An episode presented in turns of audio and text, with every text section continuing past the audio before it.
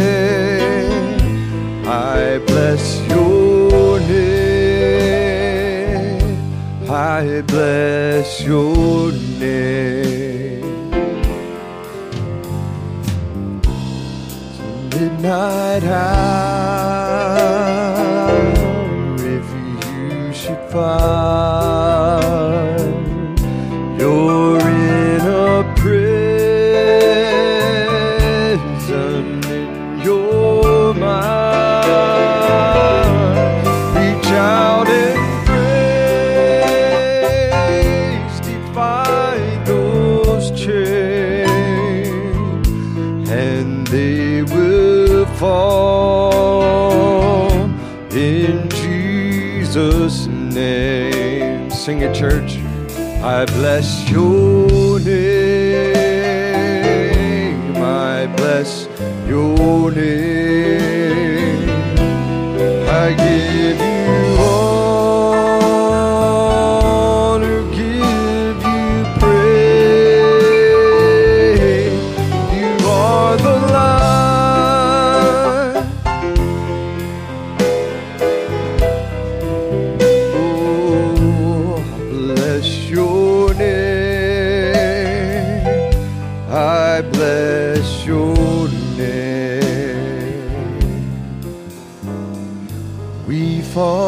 down and we lay our crowns at the feet of Jesus.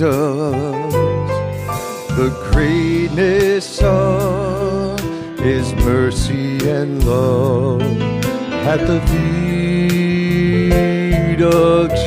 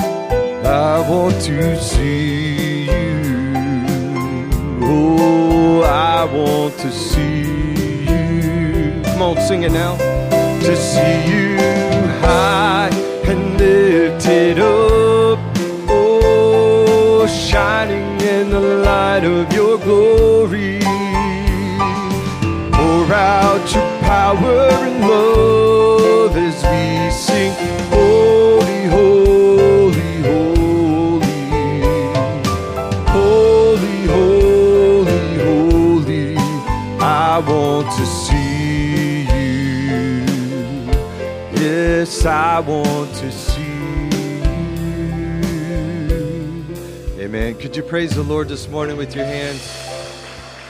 Isn't he lovely? Amen. Glory to God. Welcome to the service this morning. Amen. The last service of the year. And I hope you came with your hearts prepared and ready to worship Him today. Amen. Let's sing a few songs in praise and worship now. Man, I will enter His gates with thanksgiving in my heart. Amen. You got thanksgiving in your heart this morning? Hallelujah. Let's let Him know it. I will enter His gates with thanksgiving in my heart. I will enter His courts with prayer. And I will say, This is the day that the Lord has made. I will rejoice, for He has made me glad. Well, He has made me glad. He has made me glad. I will rejoice, for He has made me glad. He has made me glad. Yes, He has made me glad. Oh, I will rejoice, for He has made me glad. Well, I will enter His gates with thanksgiving in my heart. I'll enter His courts with praise. And I will say, This is the day that the Lord has made. I will rejoice, for He has made me glad. I will enter His gates with thanksgiving in my heart. I'll enter His court with praise. I will say, This is the day that the Lord has made. And I will rejoice, for He has made me glad. He made you glad? Well, He has made me glad. Oh, He has made me glad. I will rejoice, for He has made me glad. He has made me glad. Oh, He has made me glad. Will rejoice, for He has made me glad. And I will sing of the mercies of the Lord. Forever I will sing. Come on now. I will sing. Yes, I will sing of the mercies of the Lord. Forever I will sing of the mercies of the Lord. And with my mouth shall I make known thy faithfulness, thy faithfulness. And with my mouth shall I make known thy faithfulness to all generations. I will sing of the mercies of the Lord. Forever I will sing of the mercies of the Lord. Again now. Well, I will sing of the mercies of the Lord. Forever I will sing. Oh, yes, I will sing. I will sing of the mercies of the Lord. Forever I will sing of the mercies of the Lord and with my mouth shall I make known thy faithfulness, thy faithfulness, and with my mouth shall I make known thy faithfulness to all generations. I will sing of the mercies of the Lord. Forever I will sing of the mercies of the Lord. Oh, magnify the Lord with me, for he is worthy to be praised. Oh, magnify the Lord with me, for he is worthy to be praised. Hosanna, blessed be the rock Blessed be the rock of my salvation. Hosanna, yes, blessed be the rock. Blessed be the rock of my salvation. Well, glory, glory to his name. He lives and reigns forevermore. Oh, glory, glory to his name. He lives and reigns forevermore. Hosanna, yes, blessed be the rock. Oh, blessed be the rock of my salvation. Hosanna, yes, blessed be the rock. Blessed be the rock of my salvation. Well, Jehovah Jireh is his name, for he provideth all my needs. Jehovah Jireh is his name. Provideth all my needs. Singing now. Hosanna. Oh, blessed be the rock of my salvation. Hosanna, yes, blessed be the rock. Blessed be the rock of my salvation. Amen. Give him a hand, saints. Hallelujah. Is he the rock of your salvation? Glory to God. I know he's mine. Hallelujah. Let's sing one more just before we take our special needs to the Lord. He paid a debt. QC. He paid a debt he did not owe, and I owed a debt I could not pay. I needed someone to wash my sins away. And now I sing a brand new song, Amazing Grace. All day long, Christ Jesus paid a debt that I could never pay. And He paid that debt at Calvary. He cleansed my soul and set me free. I'm glad that Jesus did all my sins erase. And now I sing a brand new song. Amazing grace all day long. Christ Jesus paid a debt that I could never pay.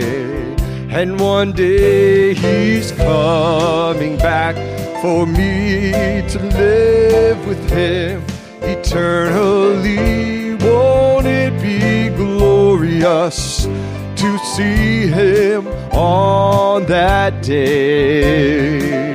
I then sing a brand new song, Amazing Grace, all day long. Christ Jesus paid a debt that I could never pay. First verse. And he paid a debt he did not owe. I owed a debt I could not pay. Someone to wash my sins away. And now I sing a brand new song, Amazing Grace. All day long, Christ Jesus paid a debt that I could never pay. Amen, amen. Isn't that lovely, saints?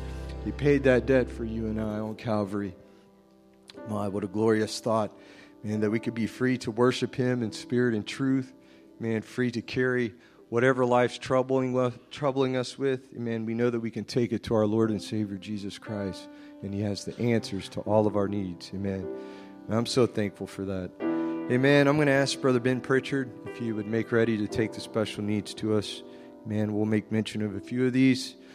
Those of you taking notes, amen. I want to pray for Melody and the kids. Brother Matt uh, informed us they're still not feeling well. Uh, if you'd remember, Brother or uh, little Henry Coffee, uh, still recovering from his surgery. Amen. We want to remember the Ashdown family who is not with us today. There's the whole Winter Youth uh, group that went up to the Winter Youth Retreat. Uh, they're still traveling, so we want to remember them in our in our in our prayers. God would bring them safely back to each and every family. Amen. if you'd remember the Whitlock family, also not with us. Uh, Brother David had to work.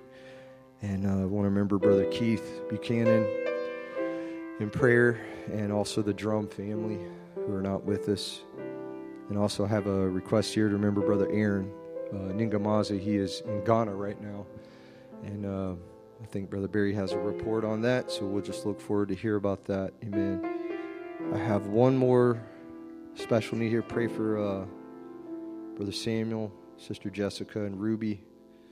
Uh, Pew, they have they've been sick this week. Amen. All right, so we'll remember them in prayer. Come on, Brother Ben. We'll take our special needs at this time to the Lord. Do you have unspoken prayer requests?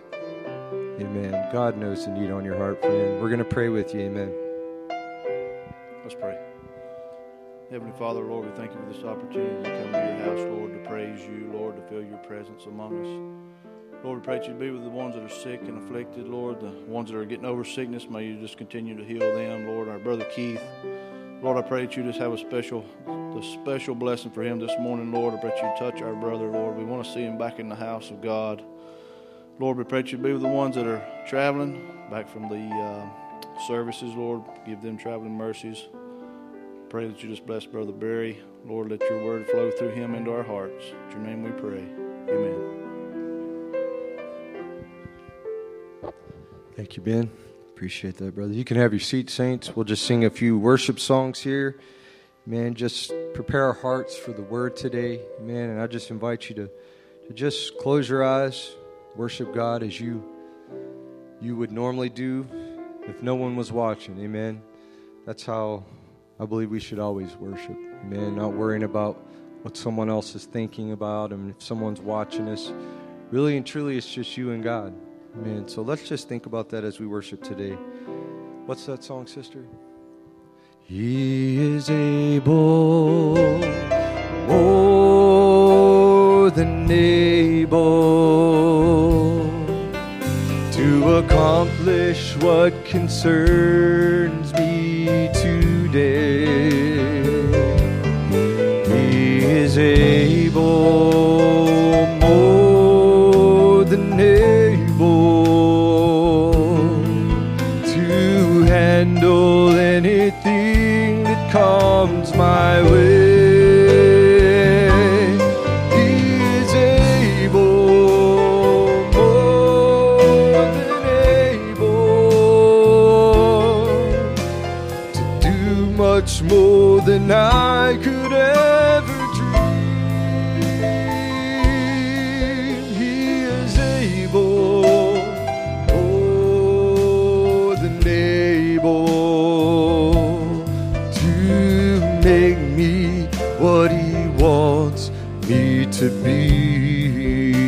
again now. And He is able, more than able to accomplish what concerns me today. He is able,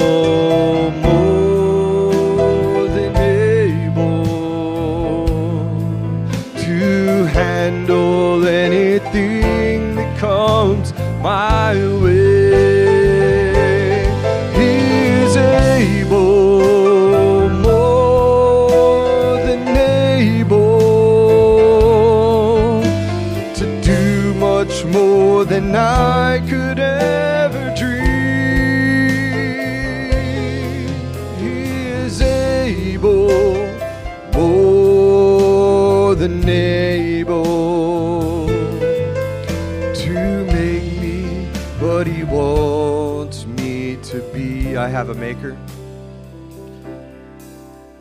I have a maker. He formed my heart. And before even time began, my life was in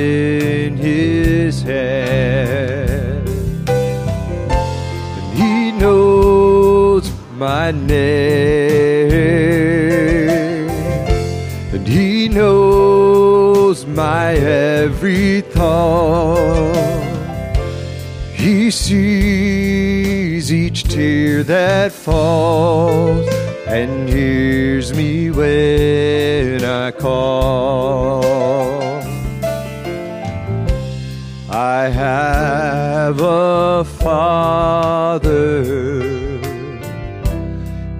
Calls me his own. He'll never leave me, no matter where I go. Are you thankful for that? And he knows my name.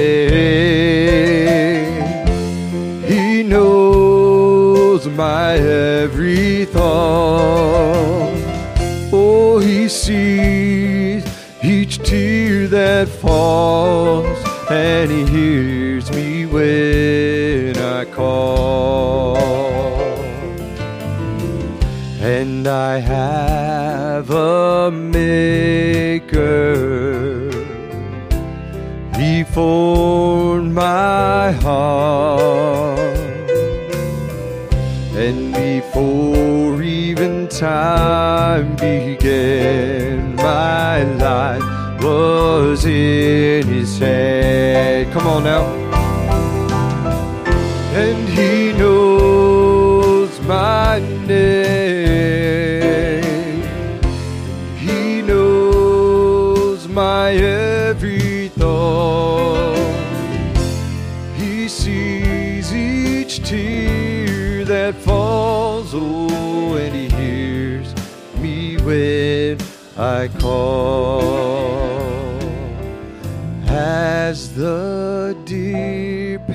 O'er the waters, oh, my soul longeth after thee.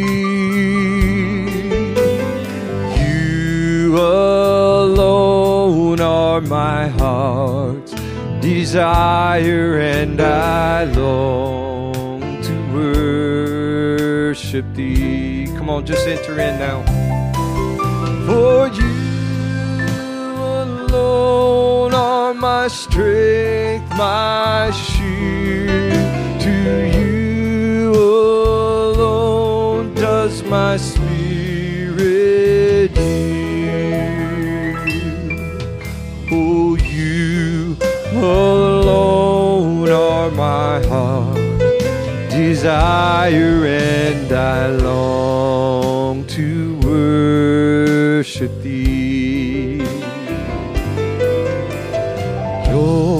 my friend and you are my brother even though you are a king and I want you more than any other, so much more than anything.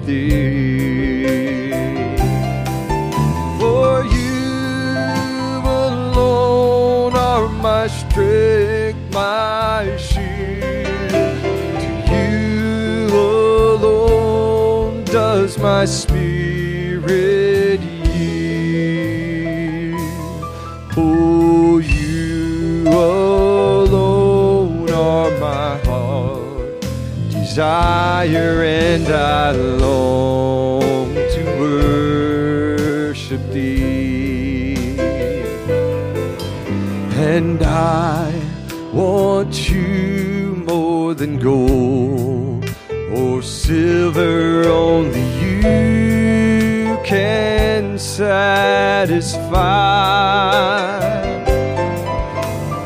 You alone are the real joy giver and the apple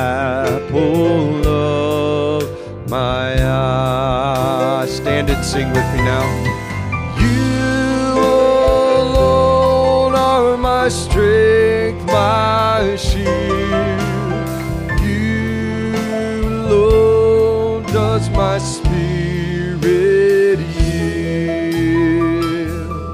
Oh, you alone are my heart desire, and I long to worship thee. You alone.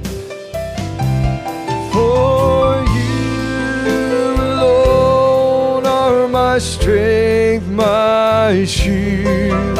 To you alone does my spirit yield. Oh, you alone are my heart desire, and I long to worship you. And if our deacons would come forward at this time, and we'll take up our morning offering just before our pastor comes out. Man, we just want to continue in that mode of worship. And I believe the Holy Spirit is pleased, and with the with your worship. Amen. Brother Johnny, if you'd lead us in prayer, sir.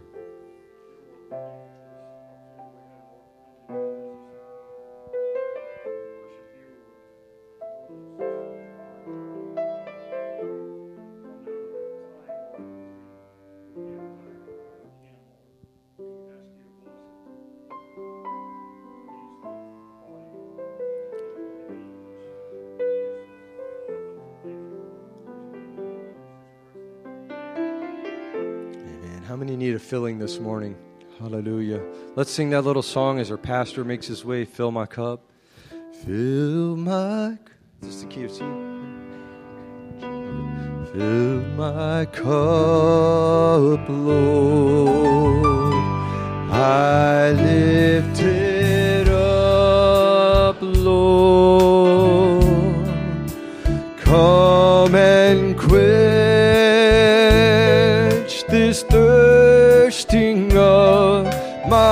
Soul.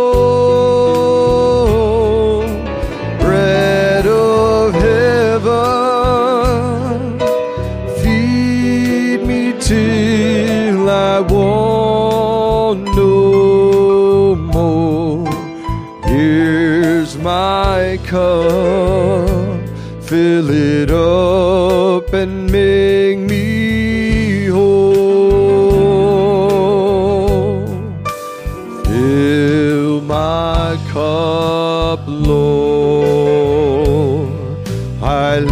lift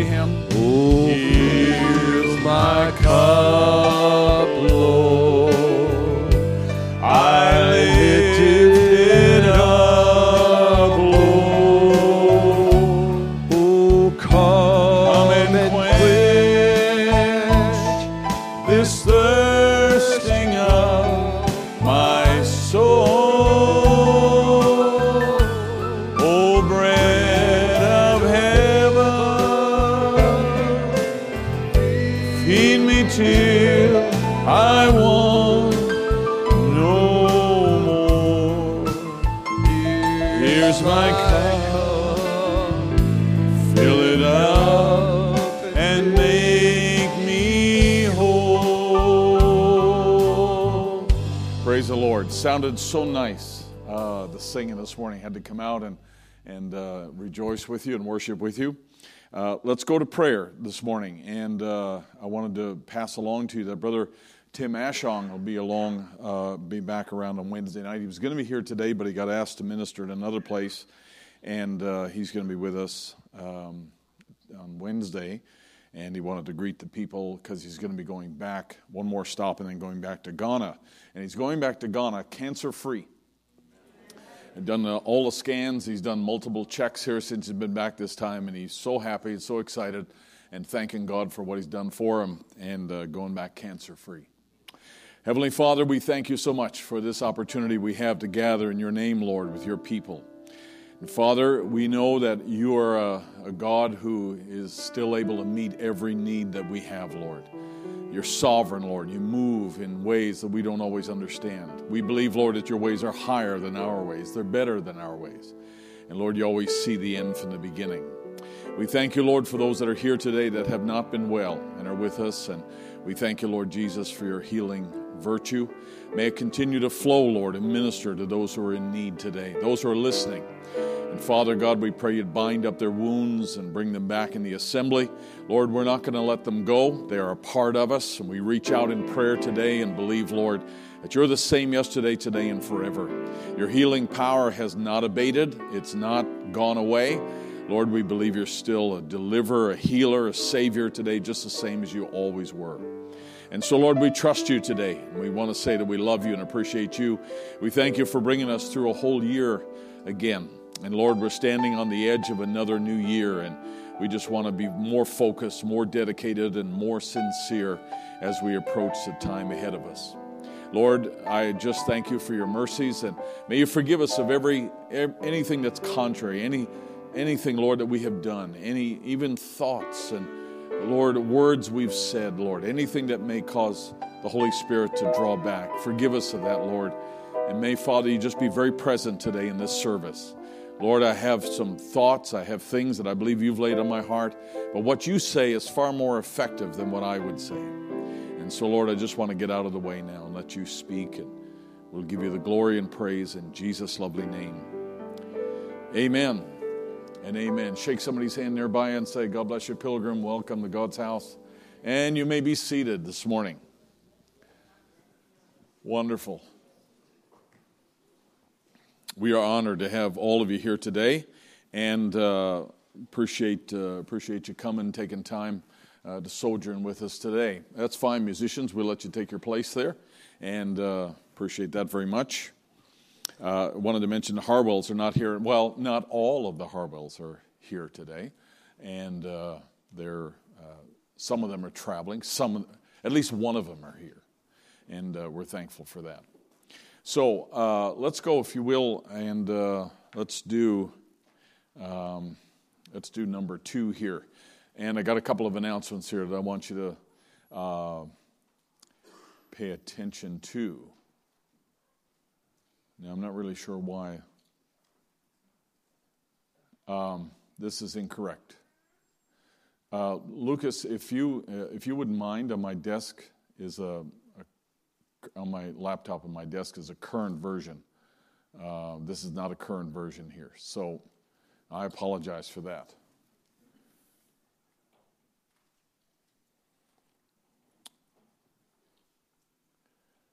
And it's showing that we need to repair it.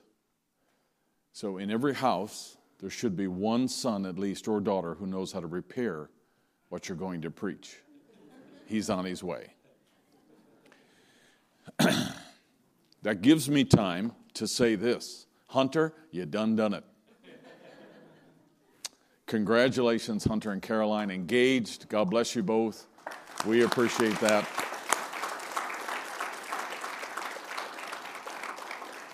That was a real blessing to see it. And you did it in style. You did it, you probably go to the top of the list for this year for uh, engagements in the right place, right time. And uh, that was special over in New York City.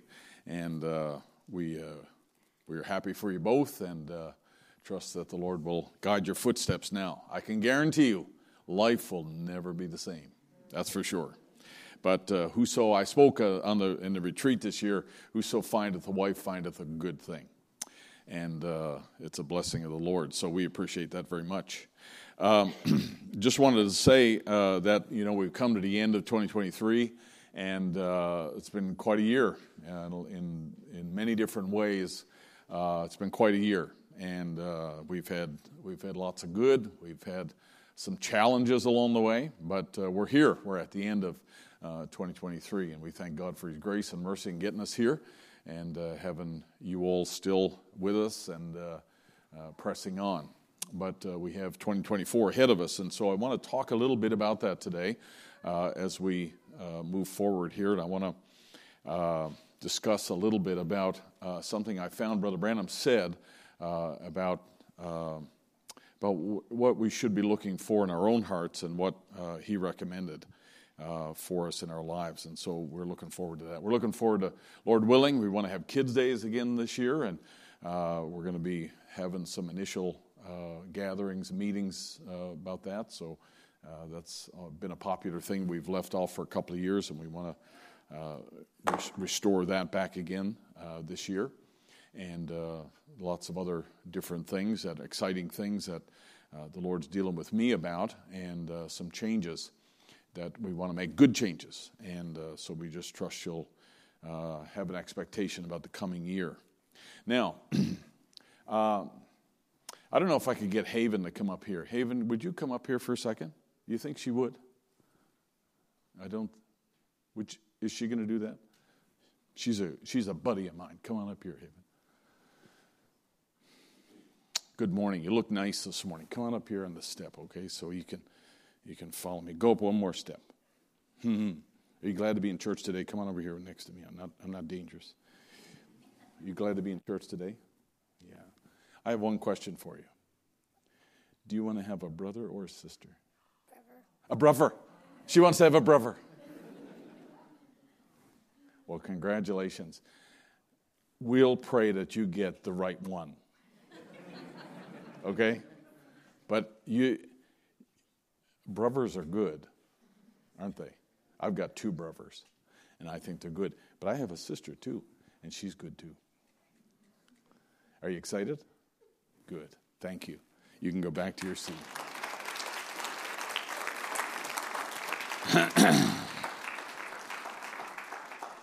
After a number of years, Keith and Anna are expecting, and, and uh, we're excited for them. And uh, They've had lots of consultations about uh, having this child after, uh, after Win, and uh, Win had passed away. And uh, we're uh, excited for them. And so you just keep them in prayer and uh, just trust that the Lord will bless that for sure. All right. See, you have to have a son who know or a daughter in your house who knows what's what's happening. Now, let me go back. December 24th was the Knobloch's anniversary. They're not here today. And uh, Hope Pritchard, right? Hope. How old are you, Hope? Were you on your birthday? Six years old. December 26th is Emma McCafferty's birthday, right? Is Emma here?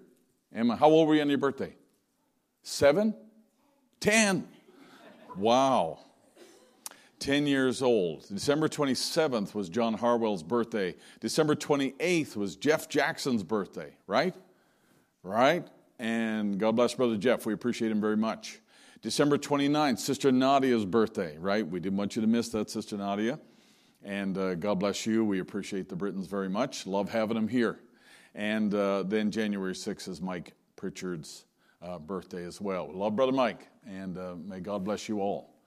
Well, uh, just back, flew in yesterday evening, uh, Winter Youth Retreat. This is the HBT, this is the H Bites, and uh, we, this is at the banquet that we had at the end of the banquet there, and had a wonderful time. And this is our group, minus Sister Becky. She wasn't able to be uh, with us in the retreat there, and we certainly miss her. Been 31 years, so this was our 31st year we did the retreat, and it was a wonderful time. We had just really nice uh, really nice group of kids uh, all across the board, and about 170 kids or so there, and uh, had had really uh, great ministry and um, uh, the worship, and I mean it was just really a, a, refreshing time for sure. I was a little late going up there. I was with Henry the morning that he had his surgery. I drove down, was with him early in the morning, and then got on the plane and flew up there. So I was, I was, a little bit late, but um, it was a, a wonderful time. Now, if they tell you stories about what happened up there, don't believe any of it. But uh, it was a really, uh, really good retreat this year. So, Brother Aaron uh, went and represented us uh, in Ghana. And uh, he was over for the wedding of Brother Caleb Homerver and uh, his new wife. And when he was there, we supplied him with $4,000 worth of uh, funds for new Bibles. And, and he went out in the villages. He borrowed a pickup truck and went off in the country in the bush and found uh, he was uh, with one of the brothers there and was led to uh, go to some different churches and uh, gave out uh, all that he had there prints and books and, and mostly Bibles and gave them to the brothers there. They were really excited and really happy for that. So we appreciated Brother Aaron. He'll be back, I, I guess, in a day or two uh, I'm not really sure when he's, what his return is. But this is Brother Caleb on the right and uh, was married. Now, in Ghana, they have uh, two ceremonies. It was real, the pictures were fascinating. Uh, and I didn't put them all up here, but uh, pretty fascinating because they, on the first day, they have a traditional wedding.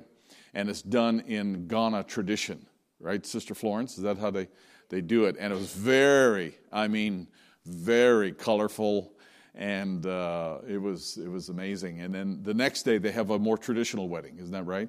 And uh, and um, like like this, and uh, it all uh, went off well. So we're appreciative of Brother Caleb. Now we're going to have a couples weekend in February, and he's promising that he's going to bring his bride over for uh, for the February meeting. So we're looking forward to that. Let's have you stand to our feet this morning, and, and let's take a reading from the Scripture.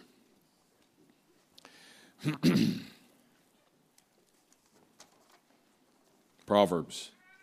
Proverbs chapter 3, and I don't have it all on the screen here, so I'd like you to turn, uh, if you have your Bible, and uh, Proverbs chapter 3.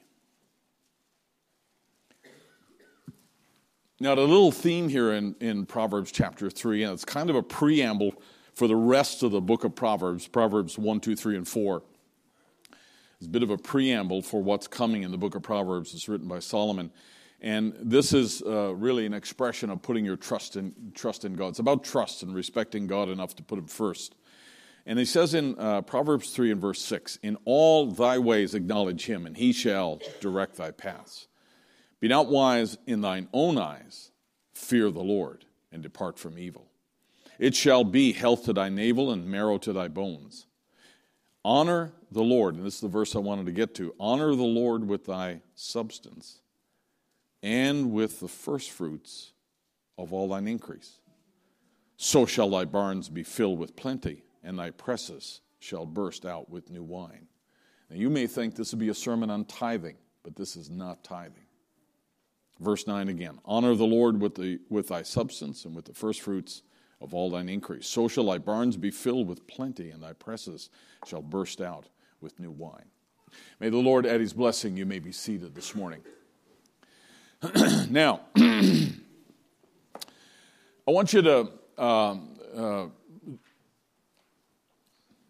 draw back a little bit in your thinking about this, this subject of harvest because um, normally when we think of harvest this is, the, this is the image we immediately get in our minds right? We're talking about the wheat harvest and we live in the wheat age and we've, we've covered six services that deal with that principle and the, the, the example that nature gives us is a very powerful and graphic example that the seed you begin with is the seed you're looking for at the end. It's just multiplied right? But there's no difference if it's a true, a genuine seed that's planted in the beginning, uh, the scripture says from the very beginning, the first couple of chapters, chapters in Genesis, uh, that every seed brings forth of its kind. So God does everything by seed, He reproduces by seed. And He put a seed in you and, and, and seeds in nature are designed to, uh, to uh, multiply, to propagate, and uh, produce more of themselves. And, and that's how, if you leave, if you left nature alone, that's how it would be, and it would be forever, because that's what seeds do. So we think of, uh, of, of harvest like this. We, we get this image in our mind of a, of a wheat field. But I want to uh, I want to change your focus a little bit now on this, and we're going we're gonna switch a little bit uh, in what we understand about harvest, and we're going to go to uh, what I'll refer to a harvest of souls. And let's just, let's just realize that God is not interested in getting a barn full of grain at the end of the ages. He's not interested in making real good bread, right? Because God could uh, produce bread no problem without us. And he doesn't have to wait 2,000 years. But you know what he's really waiting for is the harvest of the earth. He's waiting for you. And so, therefore, we, I want you to uh, think about this and, and uh, you know, broaden your perspective a little bit. That, and I, I'm sorry, I couldn't find a better field of people than this picture here. Uh, but um, I, I hope you get the, the idea. I hope you get the thrust. But you got to you got to understand that you're the wheat left standing in this last day. Right? You're, when God looks at the earth in the harvest time, he sees you. So then the question then, then this, this, is, this is the question that's been on my heart, and I'm sorry uh, for uh, kind of um, expounding on this, maybe a, a, a lot here, but the, the, the question is then, am I, am I ready to go? Am I ready to be harvested? Am I, am I at the place of maturity that the husbandman would look at me and say, All right, we're good to go. Let's start taking them in. And, and that's the thing that I, uh, I, have just been, it's been rolling over in my mind, my heart over the last little while, and I began to think about that. And I, I instead of looking at, all right, the, the world is this way, and, uh, you know, the, the Catholic Church is doing this, and the denominations are doing that, and, and that's, that's true on the bigger scale. But I want to bring it right down to the scale that's about this big and this high. And the way that God, the husbandman, looks right here. Because we know he looks at the heart first, doesn't he? So when God looks at me, He's not looking at the church. He's not looking at uh, vision books. He's not looking at uh, missionary work. He's not. He's looking right here. He's looking at my heart. Because you can do lots of good things and still not have a good heart, right? And uh, God is looking to see whether I'm ready to be taken into the kingdom. And I will guarantee you that sometimes your assessment of yourself is very different than His assessment of yourself. I would rather take His assessment. And I'd rather take his assessment, even if his assessment is always not so good, because uh, if I'm meant to be there, uh, he's, he's got ways of getting me there, but it will probably involve me changing a little. It'll probably be involved with me uh, repenting of some things and getting some things out. Uh, and I'll guarantee you that all of us have habits and routines and patterns in our life. And some of them we, are very normal because we practice them all the time and we, uh, we, we just are slaves of habit and slaves of, of routine. Uh, there was, for a long season, there was a, a, restaurant that we would go to on Sundays here in Hickory. And uh, when we would go in, we'd just sit down and the waiter that we knew knew, he'd, he'd see us and he'd ask, Can I, is it all right if I serve the coffees over here and whoever they bring? And uh, he'd come over and he'd already have our uh, food and everything else. He, he, he, knew what we were, he knew what we were going to order. And uh, it was kind of nice. But uh, lots of people have said the same thing. You guys are slaves of, of habit, you know, slaves of, of routine. And even the people in the restaurant knew that. And so all of us have patterns in our life. All of us have ways of doing things and ways of thinking. And I'm, I'm telling you this morning that uh, not only are we called upon to think about that, but the Lord is looking at that as well. And I think because we're so close to this gathering into His kingdom, and I really believe we are close, I think that God is going to uh, upend some of our habits and routines, and even the ones that we hold sacred and dear. I believe He's, he's able to bring circumstances that change things in our lives. And He does it all because He loves you and He wants to bring you in with the right things and without the wrong things. Is that okay? So we switch now from a global view of the field of wheat down to this whole perspective of me looking in the mirror and me looking in the in the mirror of God's word and, and asking myself and examining myself. And that's the word that kind of hung in my thinking this this uh, uh, this week was that word examine. So just let me uh, dwell on this for a moment here, just so you get the point real clear. Questions and answers on the seals. Brother Branham said, now, listen to what I say. Listen to what I say here. He said, examine yourself with the word and see where you're at. Examine yourself with the word and see where you're at. And you women that's got short hair, let her grow. If you're wearing shorts, take them off, act like a lady. If you men are still smoking cigarettes and running to pool halls, stop it. I don't care how much you profess. Now, stop for a minute. And this is probably not so much of an issue today, but there are other issues, though, right? And, and they can be found on your phone, or they can be found on the end of the, the cable that runs into your house, right? And, and so, in other words, there and, and these are these are things that people get into. You know, I, I on Sunday I, will wear a certain thing, but through the week I'll wear this. And uh, you know, somebody smoking cigarettes or going to pool hall or something else. Not so much of a, a, a big issue today. At least I, I kind of hope it's not. But there are other things that, that we get into and feel like, well, we can justify this, you know, and it's all right. I can trim my hair and it's all right because I've always done it. Never felt condemned about it. That only means you haven't felt condemned about it. You ought to pray that God stirs up your conscience. Because we can look in the Bible and see some things that are real clear. I mean, a good concordance answers lots of questions, right? And if you're still holding to that organization and saying, well, this is it, you know what, I'm a part of this, dad was a part of this, mom and dad were a part, grandma and grandpa were a part of this, and it's all right. Now, I, I've been a member of HCBT since the very beginning here, and, uh, you know, I'm secure. You better stop. That's what he says. You better stop. Look back down and examine it with the word, because God has no grandchildren, right? So this is what he means when he talks about examine here. And I, am not wanting to make you feel bad. I'm just wanting to make you think a little bit differently than how we've been thinking here over the last little while in this series. And we ought to live above the short here and all this age. We ought to live above this age. We ought to live above everything that this age throws at us. In other words, in other words, if it's all right if I say this, we ought to live above the grip of social media. Yes, social media exists.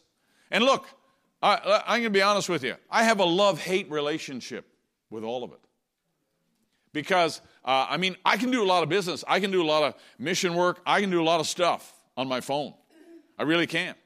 And I can communicate with all of you real fast i can communicate with you. And uh, you know we, we have ways of reaching out. We have ways of knowing what, what's happening and if somebody's hurting or something's going on. I mean it's a very very useful tool but it can be also a very very useless tool. I just don't want to have it control me. I don't want to scroll i don't want to be scrolled to death. I want to control it. And that's what he's saying. We should live above the age. If, if in the age uh, you know, people are, uh, we live in a selfie age, right? It's all about self. Uh, and, and I'll tell you this that, like, we were talking about this at the, at the retreat, that a lot of people today will leave their jobs not because they're underpaid And, and not because they're not getting promoted. They'll leave a job very often because of the vibe that they feel. I don't feel comfortable here anymore. I don't feel like uh, I'm being treated right here anymore. And they'll move on because of the vibe. Because we're very concerned about our vibe. In the old days, people worked because they needed to work. And they needed an income and they had to feed their families, right? Didn't have all these other options, you know, that, that we could explore. But today, if, hey, if I don't feel good at this particular job, I'm going. And, and we live in a really funny economy. And, and uh, you know, the mindset of a lot of people, I'm not talking about you now, but a, a mindset of a lot of people is very different in our time. There's a lot of people who feel like religion is just, uh, I mean, it's, it's a nice thing to have around, I'll use it when I want to. And there's a lot of millennial people that have very different, uh, I'm not picking on millennials, but I am. But there's a, there's a lot of them that have different ideas about religion than what we do as believers. And you're surrounded by that. There's a, there's a lot of different opinions about genders, all kinds of things that you face at work and uh, things that you encounter there. And that's the age that we live in. And Brother Branham's simply saying this we need to learn to live above it. So, in other words, that's not going to change my thinking. I don't want it to change my thinking. And some of you people that are in people professions, I, Brother Jonathan over here as a, as a physician, and uh, you know some of you teachers, and, and so challenging positions to have to work with uh, people directly in this time, and the things that Sister Crystal and uh, you know different ones that are involved directly with people, uh, I, I, it's a challenging thing. I, I, and especially people who are like in management and having to deal with all kinds of things. And now, what, what was not acceptable or not fair back then, now now it's called fair. And you had to respect this, and, and you have to, uh, you can't say anything about this, and you can't correct me for that. And all kinds of things going on. And if you're not careful, if you're not careful, and, and this is what Brother Branham's caution is, you can be affected or influenced by this world that we live in. And he's saying you need to strive to live above that. That's all I'm saying. And he says, now we're back into something now that God's revealing the hidden mysteries that's been put on the book before the foundation of the world. In other words, there's a new phase of understanding, there's a new phase of all these things now that are opening up. And those who have obeyed in, watch, those who have obeyed in the small things will catch it in these other things. And if they haven't, it'll go right over the top of their head as far as east is from the west. But you know what happens when something goes over the top of your head? You don't know what you missed. Right? You don't know what you've missed if it's gone, if, if it's gone past you. You don't know. But he says the way, to, the way to catch what God's giving out is to make sure you obey in the small things. You know what you should be praying? You should be praying that I preach on the small things and the big things and the, and the middle things and all things. Because if, if you learn and, and you teach your children, you young people that are here, you start catching the small things. Small things like whether, I, whether my haircut is acceptable and whether I'm missing church because of sports or whether uh, I'm going to a movie theater or whatever else. And I consider those to be small things, but they are things right? They are important things. And what he's saying here is that if we can catch the small things and apply them in our lives and get into a routine or a way of life of living according to the word, because it is the word, you know what? You're, you're in line to catch bigger things. And you're not doing it to please me. You're not doing it to make me happy, but you're doing it so that you open up a channel where God can deposit greater things in your life than what you could even imagine. Because if not, you're sitting here thinking, well, it's just a bunch of rules and regulations and everything's going right past you like water off a duck's back. And the reason that happens is because you are you're, dismissing and trivializing those little things. You say, well, we, we don't have to do that. Let me tell you something. This is how I feel about it. If the word says it, you got to do it. If the word says you, if the word says it, you ought to have it in your heart to want to do it. We were talking about, you know, relationships, young people, and so forth, and, you know, respecting the boundaries that God's placed in His Word. And we have no right, we have no jurisdiction to move the ancient landmarks. That's what the Bible tells us. So you can't take, listen, uh, the word love has been redefined in our world a thousand times over. Hallmark's got to define one way, right? It's got to, it's got to begin and end in at least, at least 90 minutes. And everything, everything's a problem's got to be sorted out, but they're in love, and you know, bang, you know, this, this, this, this, and happens here. And that's, that's sort of a decent way, even of, of portraying it. But in our world, love is very uniquely defined, not according to the Bible anymore, right? And you got to be careful to live above that and not let the world influence your thinking. All right, so the Bible says the same thing. For though he was crucified through weakness, and this is to the Corinthians, and Paul emphasized this approach and this concept to them because they needed to do this. They were very physical, uh, very uh, natural minded people. And uh, for though he was crucified through weakness, yet he lived, lived by the power of God. Uh, for all, we also are weak in him, but we shall live with him by the power of God toward you. Examine yourselves, therefore. You need, you need to examine yourselves whether you be in the faith. What a way to start a new year. If you want a New Year's resolution, resolution, I'll give you a better one here in a minute. But if you want a resolution, there's a real good one in verse 5. Examine yourselves. You ought to say, Lord, help me examine myself, not so that I justify everything I'm doing, but Lord, let me look at things fresh. Let me look at things in a way that I'm willing to, I'm willing to lay down anything that's not pleasing to you. But Lord, I want you to illuminate that to me. I want you to show that to me. And I want you to, uh, you know, make it clear in my life that that's something that's not pleasing. Because at the end of the day, I want to live pleasing to you because you know what? We're going home. And this is the end of things. And so therefore, examine yourselves whether you be in the faith and prove your own selves. You don't need to prove another person. Prove your own selves. And know ye not your own selves how that Jesus Christ is in you, except ye be reprobates because there's no middle ground with this, right? You're either in or out.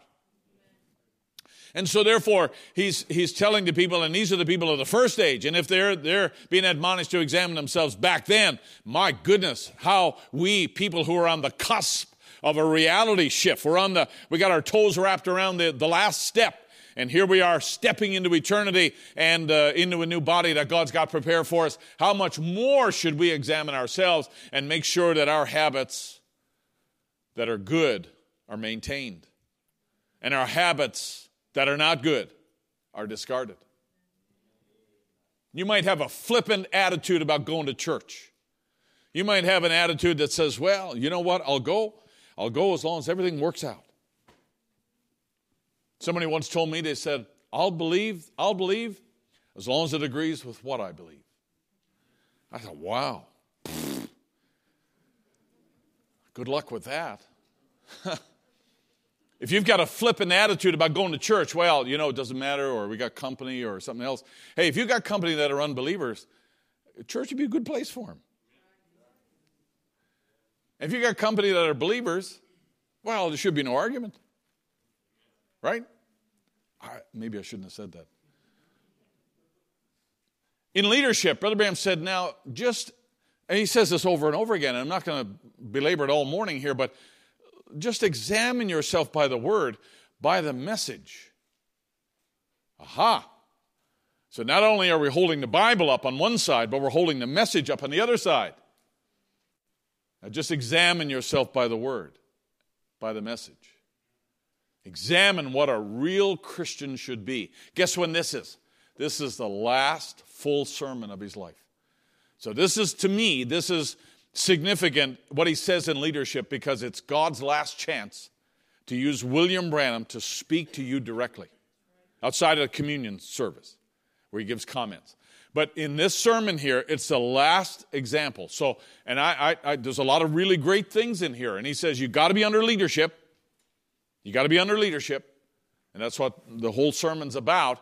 But he says, now you need to examine yourself by the word. Also, look at where it is. It's paragraph 313. In other words, in conclusion, at the end of everything else I've said, here we are fading out of this now.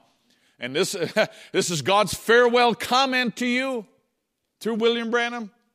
God didn't stop speaking when Brother Branham passed away, but this is God's last comment. Through him, he says, examine yourself by the word, by the message. Examine what a real Christian should be rugged, loving, not one of these, not one of this modern Christianity. You know what rugged is? Is that you can take a cat and you can rub it the wrong way, right? And that cat will react. That cat will bite your head off, right? Or it'll scratch you. And when cats scratch you, you know it, don't you? I mean, you know it when cats will scratch you. And some people you rub the wrong way, and you know what? You'll get scratched. And they'll say, I'm going, I'm leaving. And they're gone. And they'll, they'll tell everybody else, oh, yes, love, love that church, love HBT. But um, we felt led to go to another one. And sometimes that's true, and I'm not against that. I think that everybody should be led by the Spirit of God. Sons of God are led by the Spirit of God. But when you're when somebody corrects you by the word, whether it's me or any other minister or any other preaching, we're corrected by the word. Um, it tells a little bit about that person when they're up and out of there because they just got preached on. Now, if a pastor's picking on somebody, it's a little different story, right? I got to go through all the exceptions here. But what about if it's true?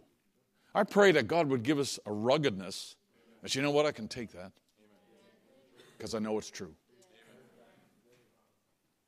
God, give us that. I, I pray that God would give us the ruggedness to be able to stand, make our stand, stand solid, and not get our back up, and not go tell everybody, yeah, you don't, you don't know this about Brother Barry and his church, you know. And I, I, I, I'll tell you what, I appreciate your ruggedness. I do and, and you know coming to the end of a year i appreciate your ruggedness in, in staying the course and standing standing solid and standing firm. I appreciate that. Some of you have been here many years and i, I appreciate that. And it's not just eh, you know a, a quality, of, quality of ruggedness in staying here in this assembly but the, the quality of ruggedness as staying with the word staying under under the hand of the Holy Spirit and all the changes and corrections that He's made in your life, and all the adjustments, and all the reproving, and all the uh, repenting, and everything else that you've done over the years. And he's saying, he, he said, why it's soft and flexible and half dead, rotten, interbred, this modern Christianity. It's not real Christianity. And that's why, you know, churches have changed, denominational churches and charismatic churches have changed to uh, soften, soften the effect of the word to the people. Right? I mean, if you, if, if you understand holiness in the scripture, it has to do with what we wear, right? But if you want the people to keep coming, especially the people who have money, you got to soften the effect of that. And you probably say something like, you know what, it doesn't matter what you wear on the outside, it's, it's, it's what's on the inside that really counts. And you hear that all the time in denominational churches. So, how do you know that? That's a good question. Not that I go to denominational churches all the time. But you know, you hear, hear different things that people will tell you. And you know, uh, people will say, well, it doesn't matter what's on the outside because your outside doesn't matter. It's going to die. It's what's on the inside. Well, that's true. What's on the inside matters. But we believe, according to the word and the message, and that's how we're supposed to examine ourselves, that if your inside's changed, it's going to percolate out to the outside. And that's going to change also, right? As you're supposed to bring that inner man, and you know, the inner man subject to the word, and that brings the outer man subject to the word. Paul says, I get under my body and bring it into subjection. Isn't that what he said? So he said, it's, it, that's not real Christianity, live any kind of way and belong to church. Don't you want that sweet fellowship? With... That's not real Christianity, just to belong to the church. I said, that's not real Christianity, just belong to the church. I'm only saying what he said, and this is the last message from Brother Branham to us. Christianity is not just belonging to this church. Here, here's how he defines it. Don't you want that sweet fellowship with Christ? The Holy Spirit, the conformity of your own heart to the Word, and move up into Christ? I'll tell you what, that's belonging to the, uh, to the church. That's belonging to the, to the bride. When you see a people who are in love with Christ, they're walking with Christ every day, and whatever, whatever the Holy Spirit decides to reveal, they're, they're, Lord, show that to me. Help me to live that. And they're, they're walking higher. They're walking in a closer way with God all the time. It's not just belonging to the church and being a member of the church and paying your tithes. And if you pay your tithes, thank you because it helps us support ministries and missionaries and all the other work that we do and it helps me to be able to uh, you know remain full-time in, in servicing you and ministering to you and all of that and we thank god for that but i'll tell you what to me paying tithes ought to be a response to what's going on on the inside of your heart not because everybody else is doing it right so we live and we act on God's word because uh, we're in a communion with Christ. We're in a harmony with Christ. It's not just because we're a part of the church. And I think, I think it's easy, that's, that's kind of an easy mindset to fall into that, oh, I'm a member of the bride because, uh, you know, I, I don't miss church. Well, our family's a part of church. Yes, we believe, the, we believe the message of the hour. There's a lot of people who believe the message of the hour who are not bride. There's a lot of people know that this message is right. I'll guarantee you something, saints of God. I pray that God would loose the, uh, the dynamic power that is in His Word and in this message and cause us to live it in a greater way, in a closer way with Him. I, I, I pray that way. Can I go a little further? now, here's the same word here of examination. And um, it, it, in 1 Corinthians, Paul has says, There is no temptation taken you but such as is common to man. But God is faithful, who will not suffer to you to be tempted above all that you are able. But will with the temptation also make a way of escape, that you may be able to bear it. And with everything that happens to you, and, and, and, sometimes we often we sometimes we feel like this is overwhelming. It's too much. But he's telling us that there's no temptation that comes your way. There's no testing or examination of you. There's no trying of you that god has not made an egress out of. There is a way out of that and, and that's what that word escape means. It's an egress. If you have a piece of land and you don't have a road going in and out of it, it's virtually worthless. Because, it, I mean, you have to have a way out. And this is what God is saying that I've given, I've given you, uh, uh, you know, a, a, a, place to live. I've given you a, a life in this earth. And any temptation that comes your way, there is a way out of that. But sometimes you got to wait on God for that way out. But there is a way out because God would be frustrating his own purpose if he left us in a place just to squander and die.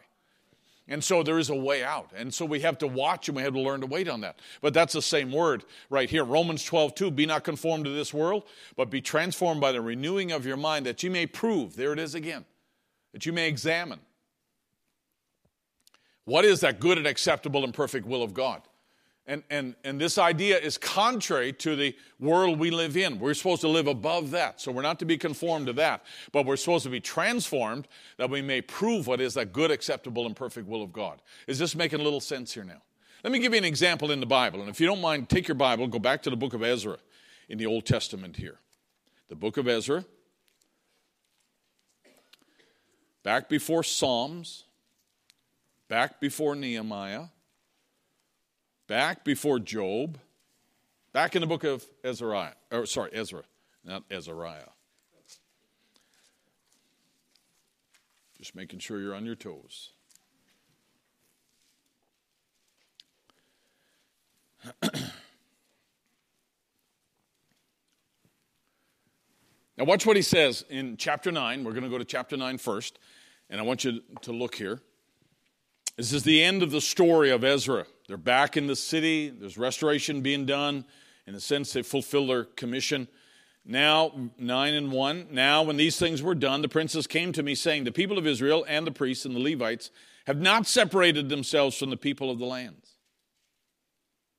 So, some of the elders, some of the princes came to me and said, Ezra, you need to know the people of Israel and the priests and, and the priests and the Levites, the ministers even, have not separated themselves from the people of the lands, doing according to their abominations, even the Canaanites, Hittites, Perizzites, Jebusites, Ammonites, Moabites, and the Egyptians and the Amorites. For they have taken of their daughters for themselves and for their sons. Now, there's pretty strict guidelines for Levites and the ministers as to who they can marry. And he says, right among, right among this group that's brought back, they're the people out of the exile, and they come back into the land, and they find these attractive women here that are from the Moabites and the Egyptians and so forth. Watch now, for they have taken of their daughters for themselves, verse 2, and for their sons, so that the holy seed have mingled themselves with the people of these lands. Yea, the hand of the princes and rulers have been chief Wow, the hand of the princes and rulers hath been chief in the trespass. Houston, we have a problem. Because the people who are supposed to be leading and the people who are supposed to be an example have married out in the world. And that is clearly contrary to the law that Moses gave us. And we're back here, listen, we're back here on a mission of restoration. Back to the way things should be, right? That's what we're back to. But as is in most cases here, the restoration is not confined just to stones and bricks. What good is it to have the stones and bricks all back in place and the people out there languishing in a place of, of disobedience? My goodness. This is about more than just This is about more than just bricks and doors and, and hewing of wood. This is about restoration. It's about everybody coming back in line to God's way. Where were we? Now look at where we are. Are you getting the point? So now Ezra's got a problem. Let's go to chapter 10. And when Ezra had prayed, and Ezra prays. Let me tell you, you read 9 and 10 for yourself, you'll find out that Ezra immediately went to God. He fasted, he prayed, sackcloth and ashes, everything else. And he prayed, and when he had confessed, weeping and casting himself down before the house of God. So he's outside in the parking lot, prostrate. He's laying on the dust here, ashamed to even go into the house of God. And he's out there laying down on, on the parking lot. And he said, There assembled unto him out of Israel a very great congregation of men and women and children, for the people wept very sore. They're not there for revival in the classic sense. They're there because they realize the wrath of God could easily be poured out upon us. After all the good work we've done, the wrath of God, uh, we're vulnerable to it. And Shechaniah, the son of Jehiel, one of the sons of Elam, answered and said unto Azariah, We have trespassed against our God and have taken strange wives of the people of the land. Yet now there is hope in Israel concerning this thing. Now, therefore, let us make a covenant with our God to put away all the wives and such as are born of them, our wives and our children, according to the counsel of my Lord and of those that tremble at the commandment of our God. Let it be done according to the law. Now, here's this man, a chief leader, going to Ezra in the parking lot. He's prostrate praying, but everybody else, he's crying out to God. And he comes and says, Hey, Ezra, we've been wrong. And this involves our wives, this involves our children, children that are the fruit of this relationship. But you know what? The word is clear, and we have, we have violated the word of God. Let us, let us, he said, we're going to do this according to the word. Now, that's what you call a good examination and a good outcome of examination. Are you with me? You follow me here? I know it's warm. I know it's warm. Verse 4 Arise, for this matter belongeth unto thee. This is what he's telling Ezra now. He's still speaking to Ezra. We also will be with thee. Be of good courage and do it. Now, in the Hebrew, that means, Ezra, be strong and be clear. And give us, give us the word of the Lord. Because we want to be right. We want to be right, even, even to, the, to the extent that we're willing to give up our wives that we've married here and the children of that, of that union. We're willing to do it. But Ezra, we don't want you to be half hearted about it. We don't want you to be passive about it. We want you to preach the word and, and make it clear and be strong. That's what they asked Ezra to do. I got a question for you. How do you want me to do it?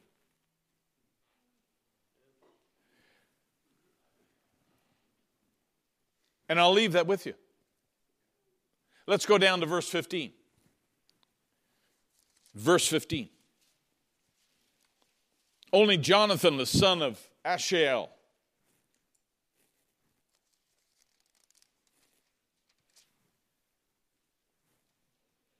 Jonathan, the son of Asahel, and Jehaziel, the son of Tikvah, were employed about this matter, and Meshullam and Sheba and the Levites helped them. And the children of the captivity did so. And Ezra the priest, with certain chief of the fathers after the house of their fathers, and all of them uh, by their names were separated and sat down in the first day of the tenth month to examine the matter. They actually sat down and examined this, and they said, Hey, the word says one thing, you guys have done another thing. We need to sit down and look at this according to the word. They're going to examine the matter. Just in the same way Paul says, examine yourselves, this is exactly what they're doing Verse 17, and they made an end with all the men that had taken strange wives by the first day of the first month. By the way, you notice on the bottom of my screen here, the date of this was December 29th. They know historically this is the date it happened, so they're at the end of this year, and they made an end with all the men that had taken strange wives by the first day of the first month. And among the sons of the priests which were found that had taken strange wives, and they're listed here, verse 19, and they gave their hands that they would put away their wives, and being guilty, they offered a ram of the flock of their trespass. And the names of those men were listed all the way down to verse 44. All right, how far do you want to go with this examination business? I, that, that's, my, that's my question to you this morning. How far do you want to go? Do you want me to, do you want me to preach it strongly? do you want me to preach it passively? Do you want me to kind of beat around the bush about it? Or do you want me to wade in? And I, am I'm, I'm, not, I'm not saying that, you know, wade in, make everybody uncomfortable. That's not the idea. But you know what? I believe that we should be rugged enough to have the word preached to us without any compromise. I mean, if it says it, it says it. If, it, if you need to be baptized, you need to be converted, you need to be converted. And you need to be baptized. You can't go along and assume, well, I'm a part of a family that believes the message and my dad's this or that, or we've been members for a long time. You, need, you all need to personally reckon with this yourselves and realize, am I, am I born again and filled with the Holy Spirit or am I not? And if I'm not, uh, Brother Barry, tell me clearly where do we start? And then we go on from there, we begin to build. And, we begin, and, and if in our family we have habits or we have ways of thinking or we have, uh, you know, things that kind of we've held on to there and uh, we've kind of learned to deflect the check. We deflected the check of the Holy Spirit. And I pray that God would make that check a little stronger. And I'll tell you how that comes. That comes by hearing the Word of God because your faith in God's Word increases and then you become more sensitive to the Holy Spirit. And Brother Branham said, Now this world must soon come to an end, and I believe the Holy Spirit is gleaning in the fields and finding this one and that one, finding people. And for the hour is far spent, and the gospel has been preached to every nation. So here he is, again, in 1965, and he's telling us that we've come to the end.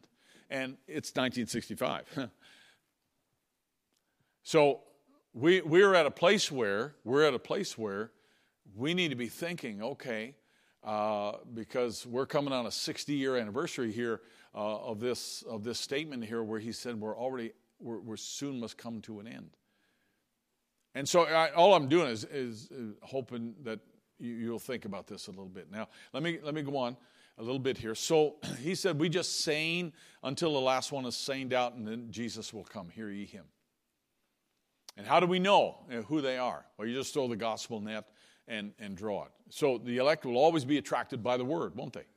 They're not necessarily attracted by the programs we have here or the uh, quality of the pews. They're attracted by the Word of God, and that's the way it should be. So just keep throwing the net, throw the gospel out, because it'll really bless the people who are already in, and it'll catch the people who are not in.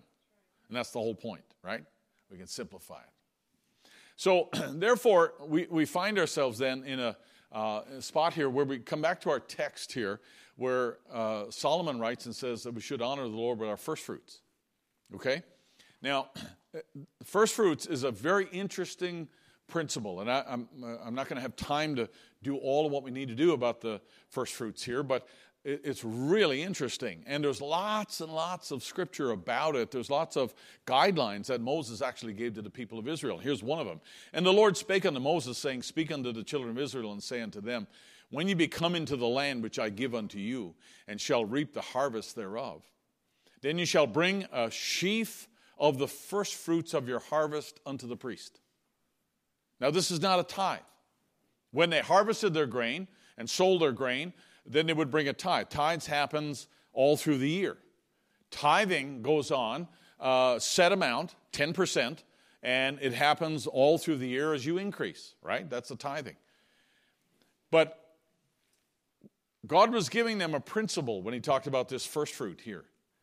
And He said that when you come to the end of your harvest cycle and everything is all now come to maturity, you take a handful of the, gripe, uh, of the grain that's ripe, and he says, you bring that as an offering, a sheaf of the first fruits, and bring it unto God. Bring it unto the priest. And he will wave that before the people. Now, listen, I just want to say this that, that when the priests wave that uh, before the people, there is a uh, Hebrew word that is, that is used here, and it's uh, uh, bikurim. I didn't put it on the board here, but it literally means promise to come in the Hebrew. Promise to come. Bikurim, it means promise to come. So, therefore, when the priest got that sheaf there and waved it before the people, it meant that there was a promise in that act that there's more coming, there's more in the field. By God's grace, this is an investment. And what we're doing is we're saying that God gets the first. We're giving God the first fruits of our field. And it's an increase, and God has blessed the harvest. But you know what? It's not just about this handful, there's more to come. And God would honor the, the outcome of the harvest depending on whether they offered this first fruits first. And, and God would, God would uh, bless them and the rest of their harvest, you know, the, the crop and, uh, and, and everything they produced there, God would bless that if they offered him that first fruit. And that was what, that was what the Levites were telling us, what Moses put in the law. You, you do this, he said, when you come into the land that I give you and you reap the harvest, take the first part of it and just give it to God. Give it back to God and say, God, we thank you that we've gotten here. We thank you that uh, we've been increased. And we're going to pay tithes on this as we sell it. But Lord, we want to give this as an additional offering. And, and, and uh, don't misinterpret me here. I'm not trying to, I'm not trying to exact more from you. But I'm, I am saying that when you practice this practice, God honors that because there's more to come. And I think in a natural way it's true. So, for instance, I'll give you an example that when I sold my house, I lived in Ohio and sold my house and moved down south. Um, the house we built was valued at this amount of money. And I sold it for this amount of money. And I paid an offering on the difference between what we paid and what was now harvested as a result of the increase.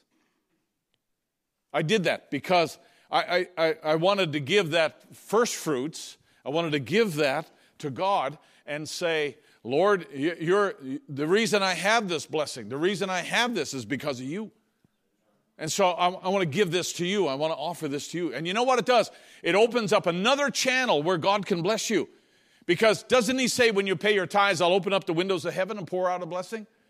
And here He's saying the same thing that when you take the first fruits from your field and you wave it over the, uh, the people there, he said, He shall wave the people uh, to be accepted for you, and on the morrow after the Sabbath, he shall wave it. And, and God was saying, you, you honor me, and I'll honor you.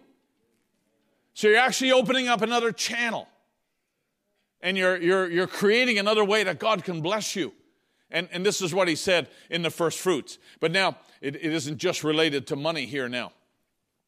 In Exodus chapter 23, he says, The first of the first fruits of thy land thou shalt bring into the house of the Lord thy God.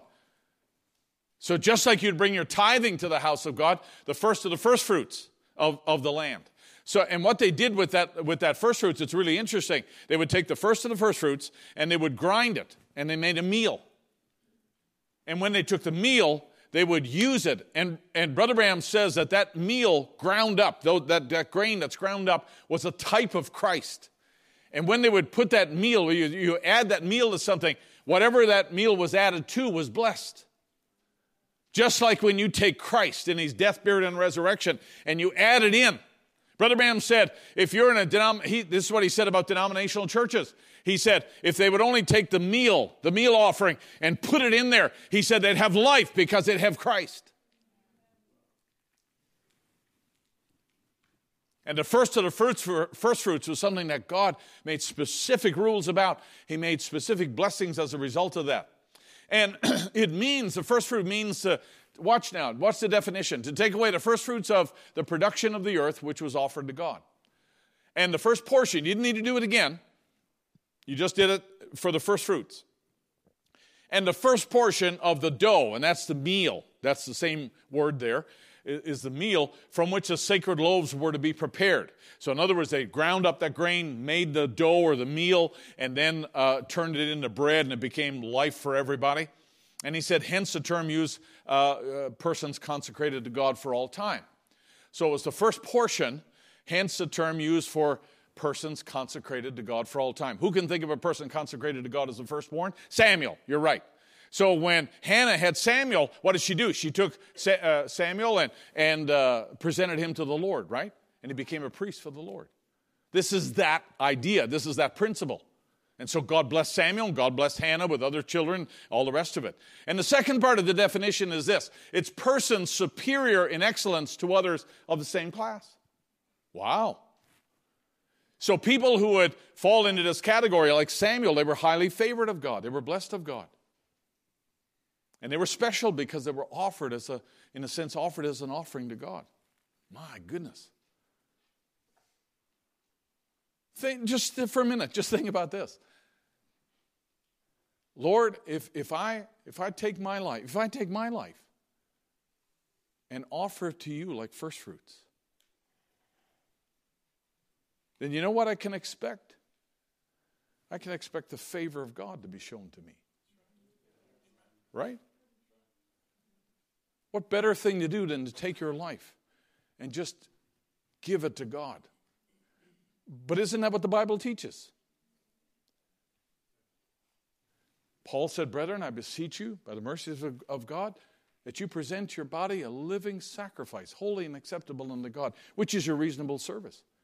And be not conformed to this world, but be transformed by the renewing of your mind, that ye may prove what is the good, acceptable, and perfect will of God. And this is what Paul is trying to encourage us to do that you know when you have the when you have the baptism of the Holy Spirit, you don't have it all, but you got a down payment. Right? You got a token of the real thing, right? You got his life on the inside of you. Come on, folks. We're not we're not 100% eternal yet because you're still living in this body. The picture's not complete, right? We're going to get on the other side and we'll be complete. But you know what? I got enough in me to know that it'll get me to the other side. And when I get to the other side, the whole harvest is going to be over on the other side. My body, my spirit, everything over there, it won't be carnal anymore. It won't grow old anymore. It won't get viruses anymore. It'll be completely, 100% eternally quality made by God. It's already made over there by God, and He's just waiting for you to step into it. But I got enough in me now to get me there. Thank God. I got enough in me now that as that develops and matures, it'll get me over on the other side best thing I can do is consecrate my life to God like a sheaf of the first fruits and present myself to the priest, which is the Holy Spirit, and just say, Lord, take my life, consecrate it, and let me be dedicated, sold out to you. Let me tell you, that brings the favor of God in your life. I'm only reading what the Bible says. Now, I, am gonna I'm gonna just jump for a little bit here. James chapter one. Of his own will begot us with the word of truth, that we should be a kind of first fruits of his creatures. James 1 in the common Jewish Bible, having made his decision, God having made his decision, he gave birth to us through a word that can be relied on in order that we should be a kind of first fruits, and that means prized possession of all that he created. Do you understand that when you accept, when you're born by the, uh, by, the, uh, by the incorruptible word of God, when you're born that way, you become highly prized. You're a prized possession of the Holy Spirit. Come on, somebody say amen. When you're born of God, you're a prized possession. You're the one that He's looking at. You're the one He's waiting for. You're the one that He desires to have in His kingdom. You become a prized possession of, of God Himself. That's what He's looking for in the earth. He's looking for those that are born again. And He's given us through a word that can be relied upon. Hey, if he says you met the requirements, and if he says you're born again, and if he says you're a child of God, come on, if he says your name's on the Lamb's Book of Life, you know what? That can be relied upon. My word may change. Your word about yourself may change. But if God gave us a word, it can be relied upon, and he looks at you like a prized possession. You ought to be excited about that because you know what? It means there's more coming. It means there's more to this than just this earth. It means there's more to this than just my body. There's more to this than just this church. There's, there's a, an eternity that's waiting over there. How many believe there's more to come? After, after, you, after you die or you leave, your body is changed. How many believe there's more to come? You better believe there's more to come. There's a lot more to come over on the other side.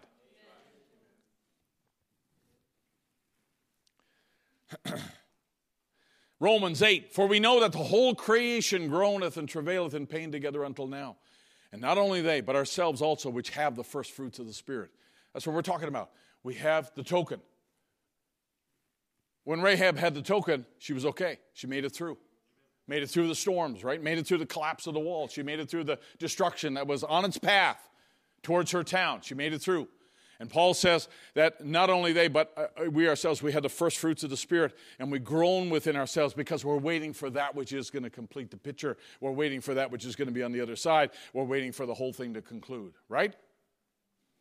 Now, I'm, I'm going to jump here because I want to I want to just get to a, a, a point here.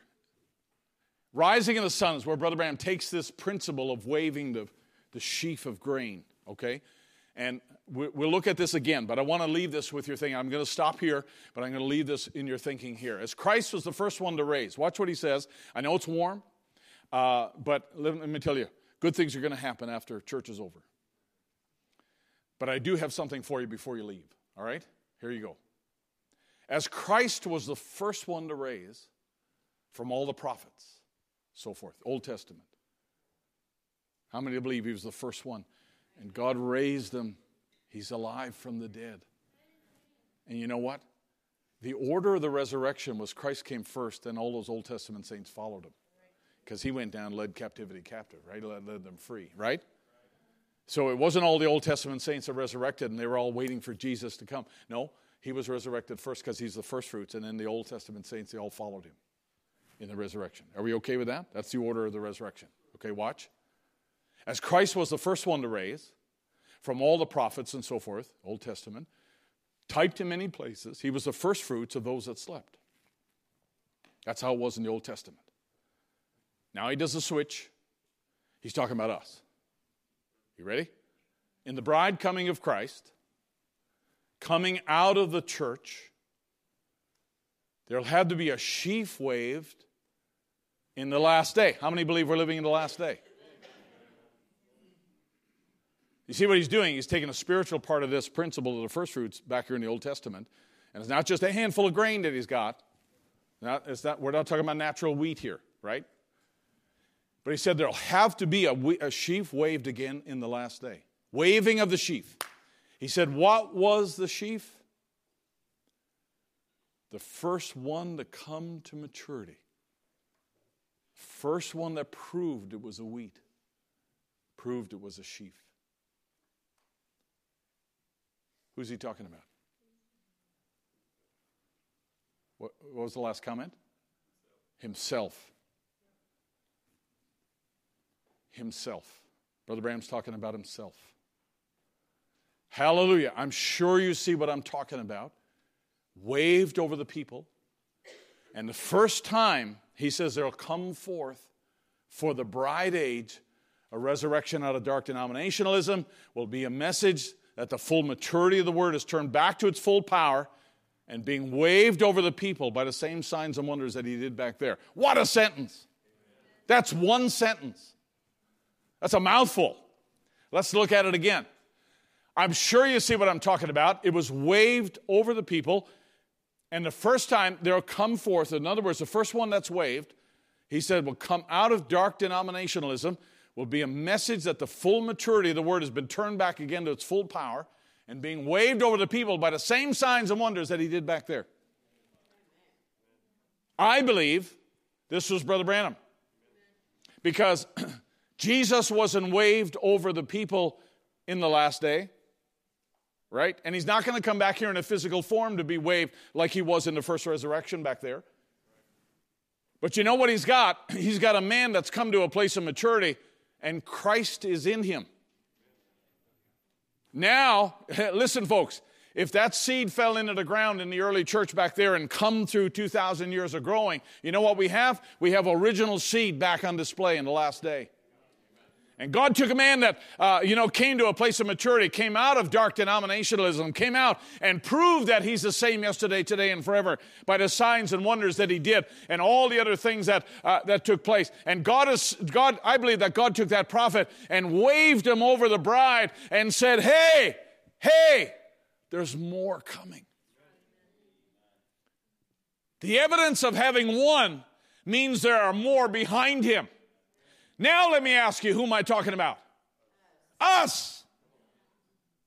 In other words, here's a man who's come to maturity first, and the Holy Spirit grabs him and waves him over the people here in birth pains and all other uh, all other places here, and uh, you know in the in the different experiences that Brother Branham had, you know, with Danny Henry and so forth, because I was chosen the uh, the narrow road, the harder path. You know, great portion of heaven awaits you, and God's waving and saying, "Hey, listen, this is what I can do. I can take a son of God and bring him to the place where he believes that Jesus Christ is the same yesterday, today, and forever, and come through denomination." Denominationalism and come through all of that darkness and stand in the last day and isolate himself, remove himself from all the systems of the earth when everybody else is being pulled into that. And here's a grain of wheat that's standing here that believes nothing but the word. And he's waving it over the earth and saying, Hey, Baptists, hey, Methodists, hey, Catholics, look, you, you said it's impossible. You said it can't be done. And I'm waving this one over you to prove to you it can be done. But remember now, remember the Hebrew word. It's bikurim, which means promise to come. So, in other words, when the priest took the sheaf and waved it over the people, he was saying the first one is one that's consecrated to God, but there's a field full behind him. There's a field full of people that will catch this word and come out of denominationalism and come out of their carnality and they'll live above the world. They're the rest of the crop that God knew would be there in the last day. Are you following me? Do you understand this? It's you seeing your place in Scripture. It's you seeing your place in this program. It's you seeing your place in this whole uh, dynamic, uh, you know, unfolding that God is doing in the last day. This message was not just about William Branham. There is a field full behind him. There's a crop full behind him. There's a bride wheat coming behind him. It's not just Brother Branham coming to maturity, and I thank God that he did because he proved to us that it's possible in the last day, in the darkest of ages, in the worst of Laodicea. God proved that I can take a son and stand him up and have him believe nothing but the Word of God. But the, but the whole principle is that there's a field behind him. There's another, there's a whole field that's coming to the same place. I'm not suggesting to you that we'll come to Brother Branham's ministry because God used that ministry specifically uh, to get the bride to a certain place. But I believe we'll come to that place of maturity that he talks about here, that the full maturity of the word. If you don't come to anything else, you may not come to a place of being debt free, or you might not come where there's miracles, uh, you know, popping off the end of your fingers or whatever else. You might never preach a sermon, but if you come to the full maturity of the word, that's what God intended to grow in you in the first place. If you come to the place of the full maturity of the Word of God and that becomes central in your life, it's, it's the thing you are. It defines you. It is who you are. If you come to that place, let me tell you, everything else is second place. Everything else is second place.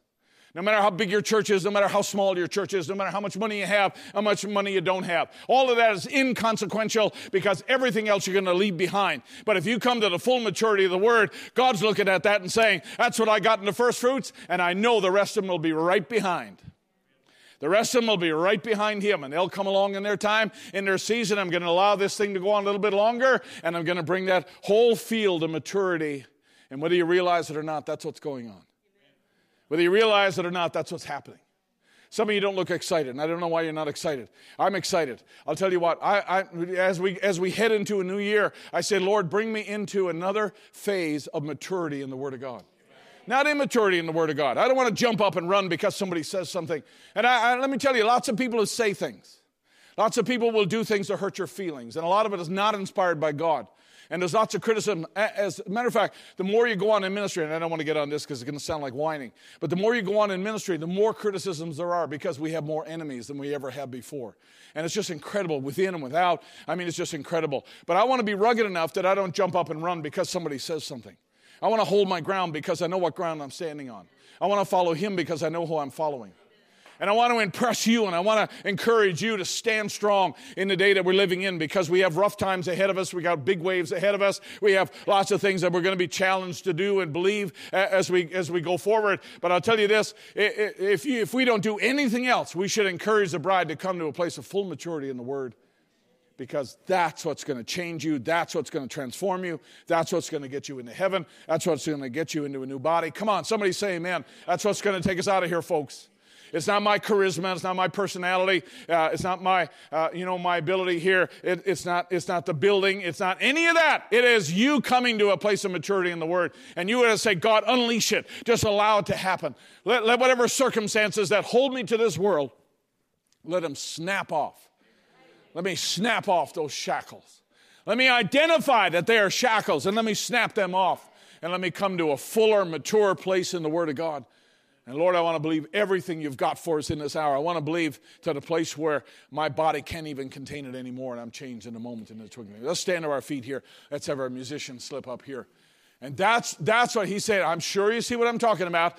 He said it was waved over the people, and the first time will come forth. He says, for the bride age. How many believe we're living in a bride age? Hey, we're not, we're, we've, by God's grace, I mean, we're still in number seven, but uh, by God's grace, we're not a part of Laodicea. As matter of fact, if I go back to the first quote, Brother Branham says we should be living above Laodicea. We should be living above their priorities. We should be living above their practices. We should be living above their news cycle. We should be living above the fear that's generated us. Fear everywhere you turn. Everything that happens, you know, there's uh, a new virus, or there's a new politician, or there's new uh, deficits, or or whatever else, and uh, there's fear. Every fear sells. Fear is a, uh, that uh, drives a lot of things. People make a lot of decisions based on fear. And what Brother Branham's saying is that we should be above that. We should learn to live above that. And you know, if you're uh, of a mind to get married, you should get married and go on. Go on believing that God's going to bless that. If you're going to have children, go on and have children and, and believe that God's going to bless that. Let me tell you, He wants you to live and have life more abundantly. He wants you to love and He wants you to, uh, you know, to, to progress in your, uh, in your family and in your life and you have spiritual growth and character built into your system. God wants to have all of that. And I'll tell you what, where that comes is not from the internet, and it doesn't come from college. It comes from hearing the word. God's put a word in our last day. God's put a word in our midst here. God's put a word right in your path that will actually change not only your body, but it'll change your thinking. It'll change your level of fear. It'll change your perspective. It'll change your understanding of things. It'll change your knowledge of your destiny and where you're going. God's given us a word that'll prove all of that. It'll change all of that. So I'll tell you what, where do I start? Brother Barry, you're saying all kinds of words here. Where do I start? Here's where you start. Paul says, examine yourselves. Start right there. At the beginning of the, the end of this day, uh, the 31st, and into the new year, you just say, Lord, I want to examine myself first. And you know what? There might be only one thing. There might be only one thing, Lord, that you could correct in me. One thing I need to be aware of. Lord, make me aware of that. And then give me the courage and the grace to change it. Give me the strength to be able to face that and change it. Start right there.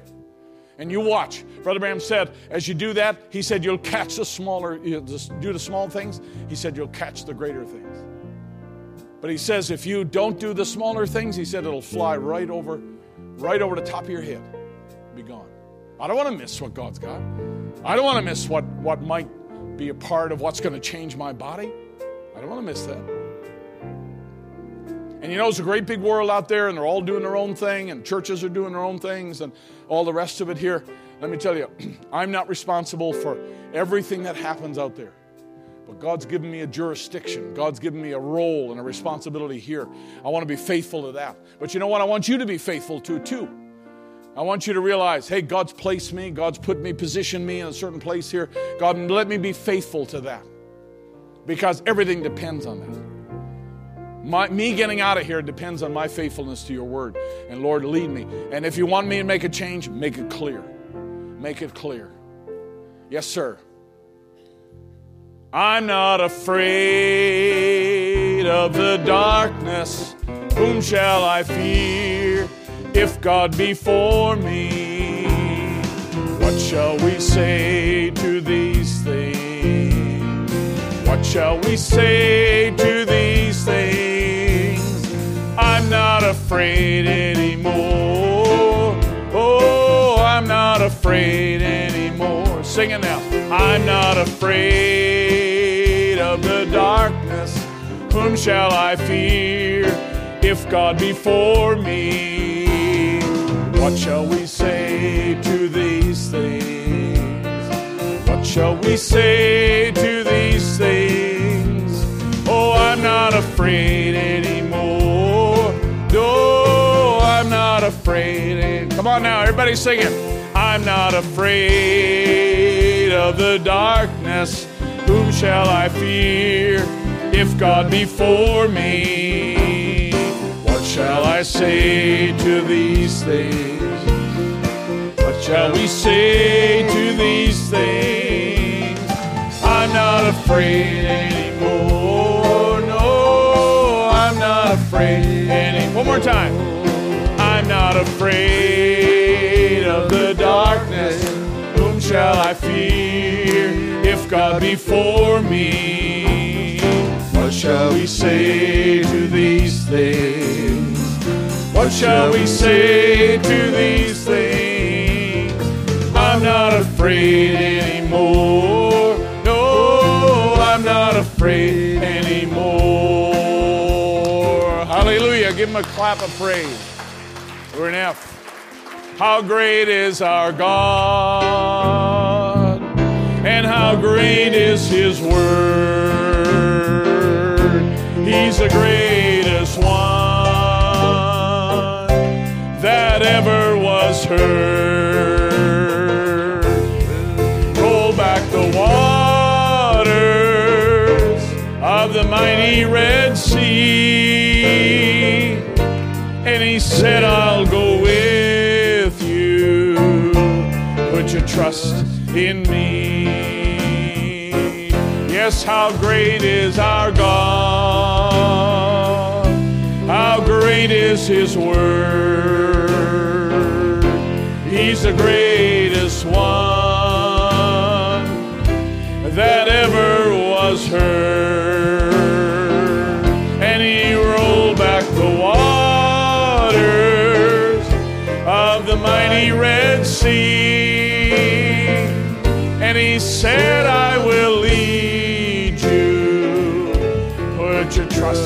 Sing it again now, one more time. How great is Our God. how great is his word? Well, he's the greatest one. Do you believe that this morning? That ever was heard.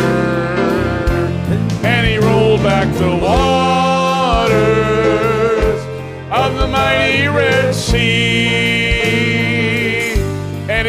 Said, I will lead you. Put your trust in me. God was not waving Brother Branham over the world to say, See how great William Branham is? And Brother Branham never says that. God thinks of me so much, he waved me in front of the world. That's not what he's saying. What God was saying is, it's Christ in a human being.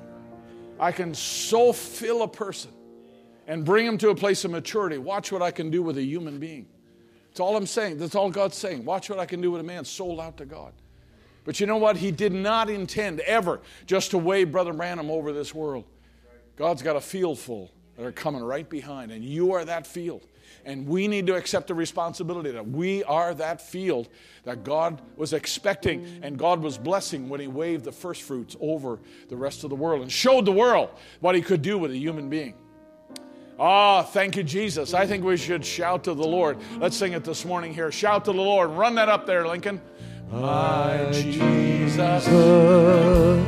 my Savior, Lord, there Lord, is there's none like you.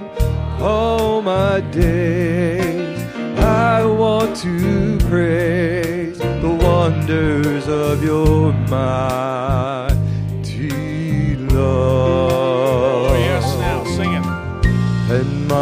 my comfort, my shelter,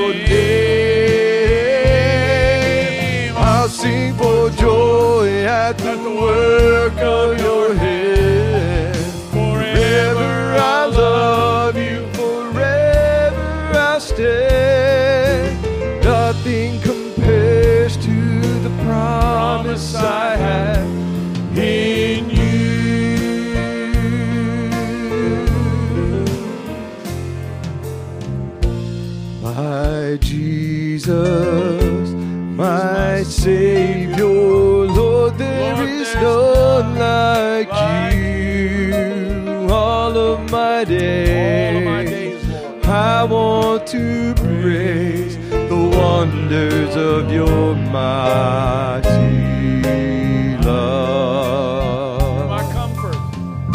And my comfort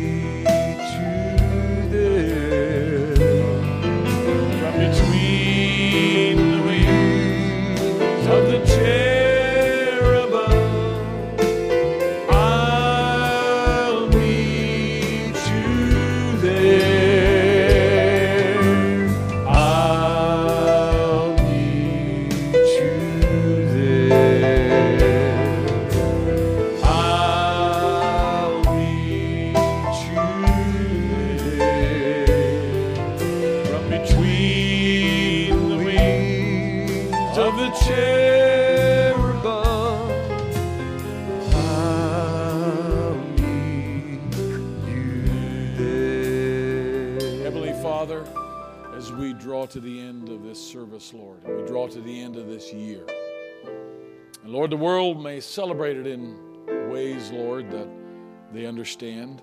But Lord, to us, it's a great thing that you brought us through another year.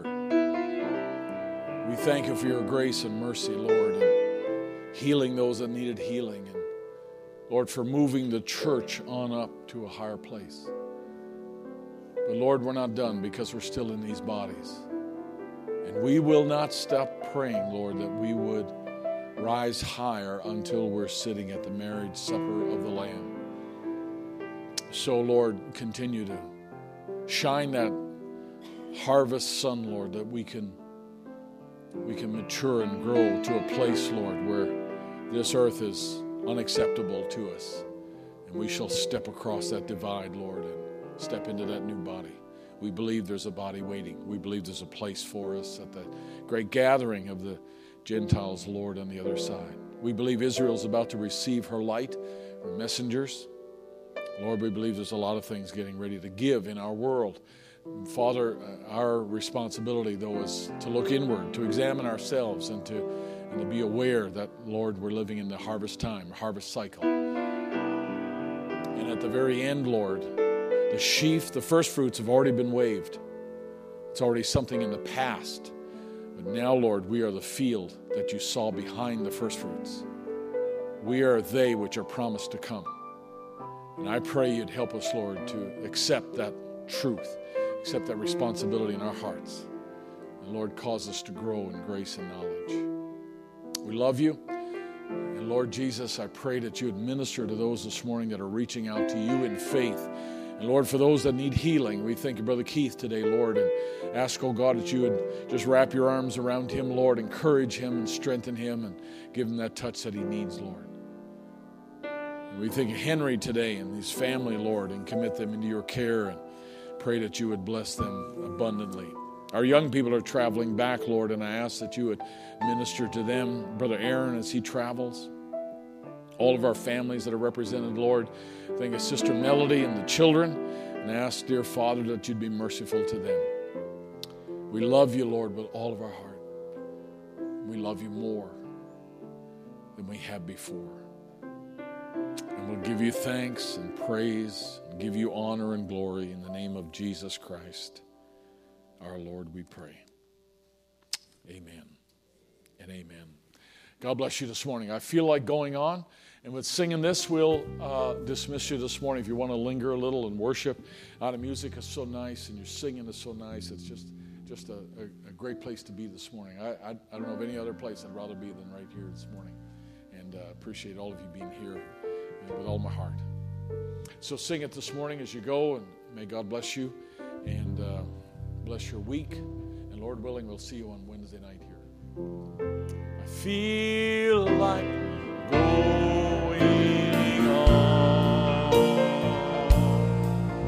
I feel like